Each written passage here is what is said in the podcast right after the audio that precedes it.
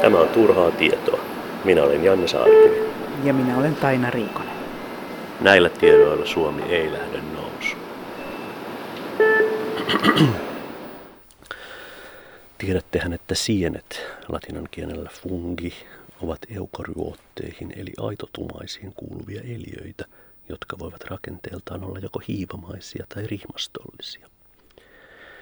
Jos sienet ovat rihmastollisia, ne koostuvat sitten sienirihmoista eli hyyfeistä ja kasvattavat itiöemiä. Eikö ole jännittävää, että ihmiset sanovat menevänsä keräämään sieniä, mutta he keräävätkin vain itiöemiä? Sieni itse on rihmastoa, piilossa maan alla. Sitä ei voi kerätä. Tulisiko suomen kieleen mahdollisesti keksiä sana, joka kuvaisi sienestämistä biologisesti korrektilla tavalla? Tulisiko sienestämisen asemasta puhua itiöemäistämisestä vai pelkästään emäilystä, kuten puhutaan eräilystä? Mennään emäilemään, itiöemäilemään.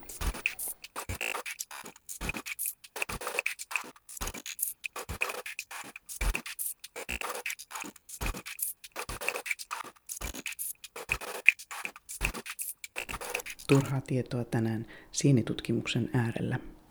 Soitimme Oulun yliopiston kasvimuseoon. Siellä puhelimen vastasi Esteri Ohenoja. Kysyimme, mitä kaikkea yliopiston kasvimuseossa on. No, meillä on. Meillä on kyllä valtavasti kaikenlaisia asioita. Meillähän on, on tuota, puoli miljoonaa näytettä suunnilleen kokoelmissa kasveja ja, ja käyviä sammalia sieniä. Ja niitä sitten ensinnäkin kunnostetaan aina, että ne on sitten semmoisessa kunnossa, jossa on tiedot ja kaikki, että se on semmoista uuden materiaalin keräämistä ja kuntoonpanoa. Ja nythän digitoidaan, että voidaan sillä tavalla toimittaa tietoa, että sitten jos joku haluaa tarkemmin, niin voi tulla käymään. Ja nyt on sitten tämä viimeinen työ, mitä ollaan tekemässä, niin on tämä siis digitointi ja sitten niitä pannaan tuonne segmentointiin. Eli DNA-analysointiin, minne aina saadaan. Ensin oli Kanadassa niitä ja, ja nyt niitä Suomessakin segmentoidaan. Ja se on semmoinen hyvin laaja, laaja projekti ja semmoinen ihan kansallinen. Oulussa sijaitsee museotilaston mukaan Suomen vähiten vierailtu museo, Oulun yliopiston kasvimuseo. Kasvimuseossa on viime vuonna käynyt 250 vierailijaa. Jokainen suomalainen kävi siis vuodessa 0,00004543312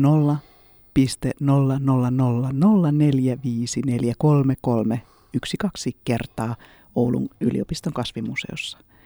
Keskimäärin vierailijoita oli 0,7 henkeä vuorokaudessa – tässä yhteydessä on hyvä tietää, että Oulun yliopistossa on 14 222 opiskelijaa sekä henkilökuntaa 2852 henkilöä. Päärakennuksen osoite on Pentti Kaiteran katu 1. Pentti Kaitera oli Oulun yliopiston ensimmäinen rehtori ja hänen mukaansa nimetyn rahaston peruspääoman lahjoitti vuonna 1988 maa- ja vesitekniikan tuki ry. Millaisia, tai mikä on sun oma tutkimusintohimo? Mitä, minkälaisia sieniä sä tällä hetkellä tutkit? No, mulla on ollut, ollut tuota, oikeastaan kaksi on ollut. Toinen on sienisatotutkimus, eli kvantitatiivinen tutkimus, ja, ja sitä mä olen tehnyt ihan vuodesta 1968 lähtien oikeastaan tullen ihan kevolla aikoinaan ensin. Ja, että siinä on se periaate, että samoilla kohdilla vuodesta vuoteen koitetaan mitata, mitä siellä on, mitä lajeja ja kuinka paljon biomassaa. Ja, ja sitten verrataan näitä vuosia keskenään. Ja nyt on mulla on sitten semmoinen pitkä, mulla oli pitkä sarja 70-luvulla ja nyt sitten samoilla kohdilla on uudestaan katsottu, että voidaan verrata semmoisen 30 vuoden aikajänteellä, mitä on tapahtunut. Ja sitten myös, että mitä muutoksia on tapahtunut siinä luonnossa. Jos metsä on hakattu ja siihen on tullut taimikko, näitä ihan, ihan tuota maailman muutoksia.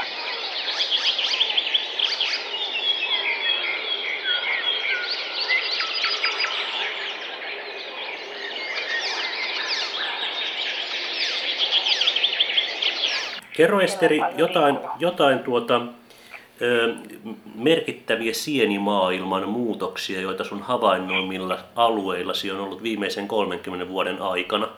Sellaisia, jotka on erityisesti sun mielestä kiinnostavia. ihan näitä, mutta, mutta kyllä siinä on tapahtunut joitakin lajia, niin ne ovat, ovat lisääntyneet yksittäisiä lajeja on voinut seurata, mutta kiinnostaa enemmän se, että miten tuo koko ekosysteemi muuttuu se koko lajista. Ja siihen mä pääsen käsiksi, kun mä vaan saan ne käsiteltyä nuo kaikki vertailevat, vertailevat las, laskemiset. Että sitten mitä, mitä on hävinnyt, niin se on erittäin vaikea sinne sanoa, koska siellä nyt sato vaihtelee niin paljon vuosittain. Että siinä tarvitaan pitkiä sarjoja ja, ja, ja semmoista juuri kvantitatiivinen määrällinen tieto on, on hyvin tärkeää, vaikka se on kauhean syvästä saada. Että jos, jos ei pysty sanomaan jonkun jotakin lajia, että onko sitä vai ei, niin ainakin sitten siinä määrissä, että kuinka, mikä on se biomassa, niin kun saa sitäkin sen otettua mitaksi, niin silloin, silloin saa paremmin tuota näkee, että jonkun lajin biomassa häviää tai vähenee. Turhaa tietoa tänään sienitutkimuksen äärellä. Suomessa tavattavien suursienten heimot ö, ovat aakkosjärjestyksessä seuraavat. Haarakkaat, haperot, haprakkaat, hellokat, herkkusienet, hiipot, huhtasienet, hyytelösienet, jauhikkaat, jauhosienet, juurekkaat, kalposet, kantosienet, karvaslakit, kaulussienet, kehnesienet, kirjoheltat, korvasienet, kultalakit, kuukset, kuupikat, kärpäsienet, käyvät, laukat, laulakit, laurusak, lohisienet, madonlakit, malikat, mesisienet, mustesienet, mörskyt, nahikkaat, napalakit, nuljaskat, nääpikät, orkkaat, pienarsienet, pulkkosienet, risakkaat, rousut, ruosteheltat, ruostejuurikkaat, ruostenahikkaat, ruostevinkkaat, rusokkaat, ryhäkkäät, seitkit, tatit, torvisienet, tryffelit, tuhkelat, tuppisienet, tympöset, ukonsienet, vahakkaat, vahverat, valmuskaat ja vinokkaat.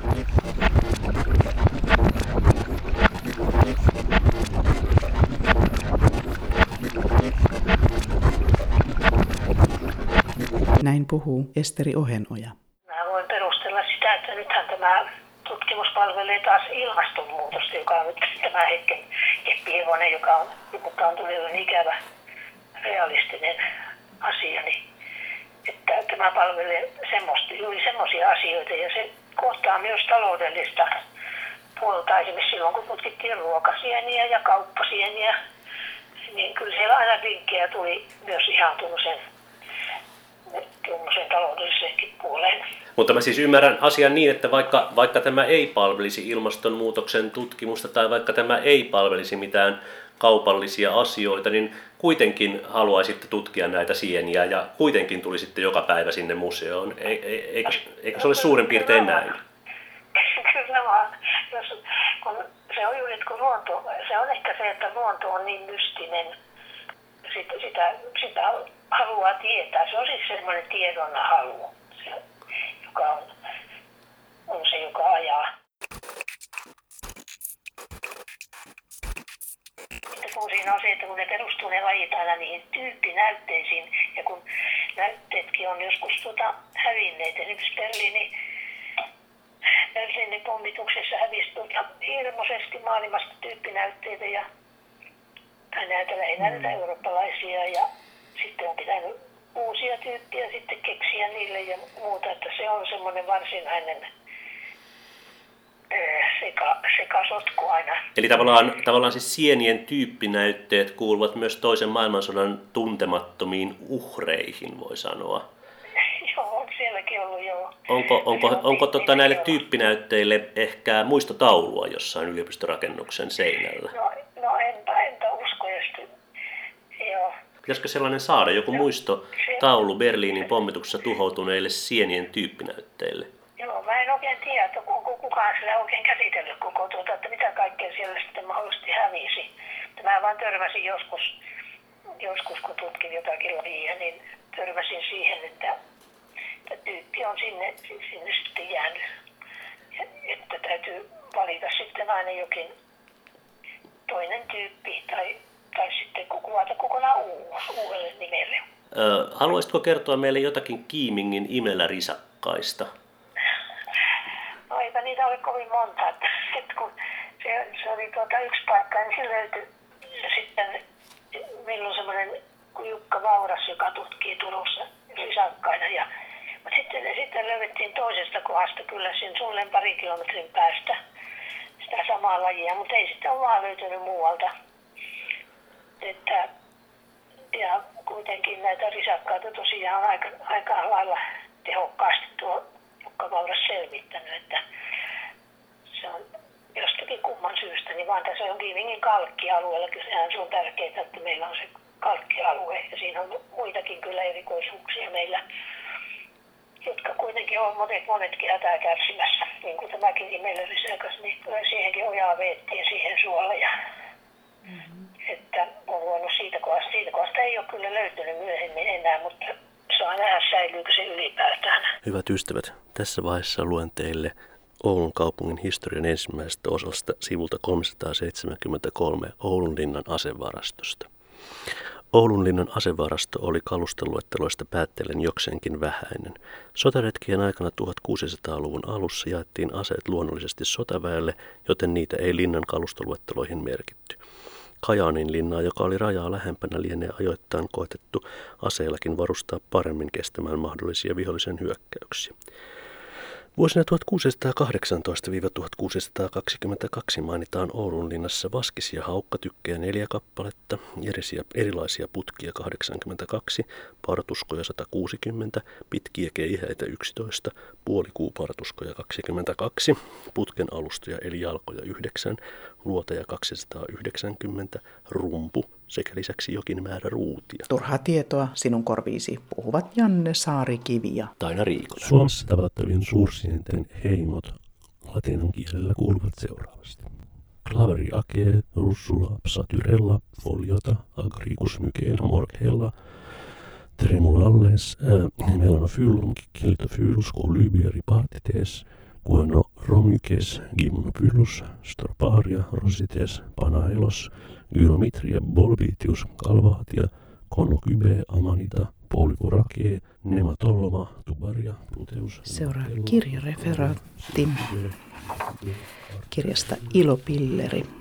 Tämä on savolaisen osakunnan laulukirja 30-luvulta. Ei itse asiassa 20-luvulta vuodelta 26. Ja tätä ei ole lainattu noin satan vuoteen Helsingin yliopiston kirjastosta. Täällä on siis mm, juomalauluja. Ensin, ja ensin tulee savolaisen laulu. Sitten tulee loppiaisjuhlalaulu. Ja sitten tulee On nuori, siksi laulan ain. Ja sitten on egyptiläinen viisaus vuodelta 2000 ennen Kristuksen syntymää. Mm, ja se kuuluu näin, että Osiris ei kuule surevain kirkunaa, eikä valitus vapauta kuolemasta. Ja nämä tällaiset lausumat siis vuorottelee näiden varsinaisten runojen ja laulujen kanssa. Tässä on Tula Tuulan, Tuli Tuli Tei, Humalion sillalla, kolme jumalata. Sitten on saksaksi Drunt in der Lobau ja Trink Trink Brydelein Trink. Ja sitten on myös yksi runo latinaksi mihi est propositum ja niin edespäin. Tässä kirjassa on 31 sivua. Tämä oli turhaa tietoa. Mahdollistajana koneen säätiö.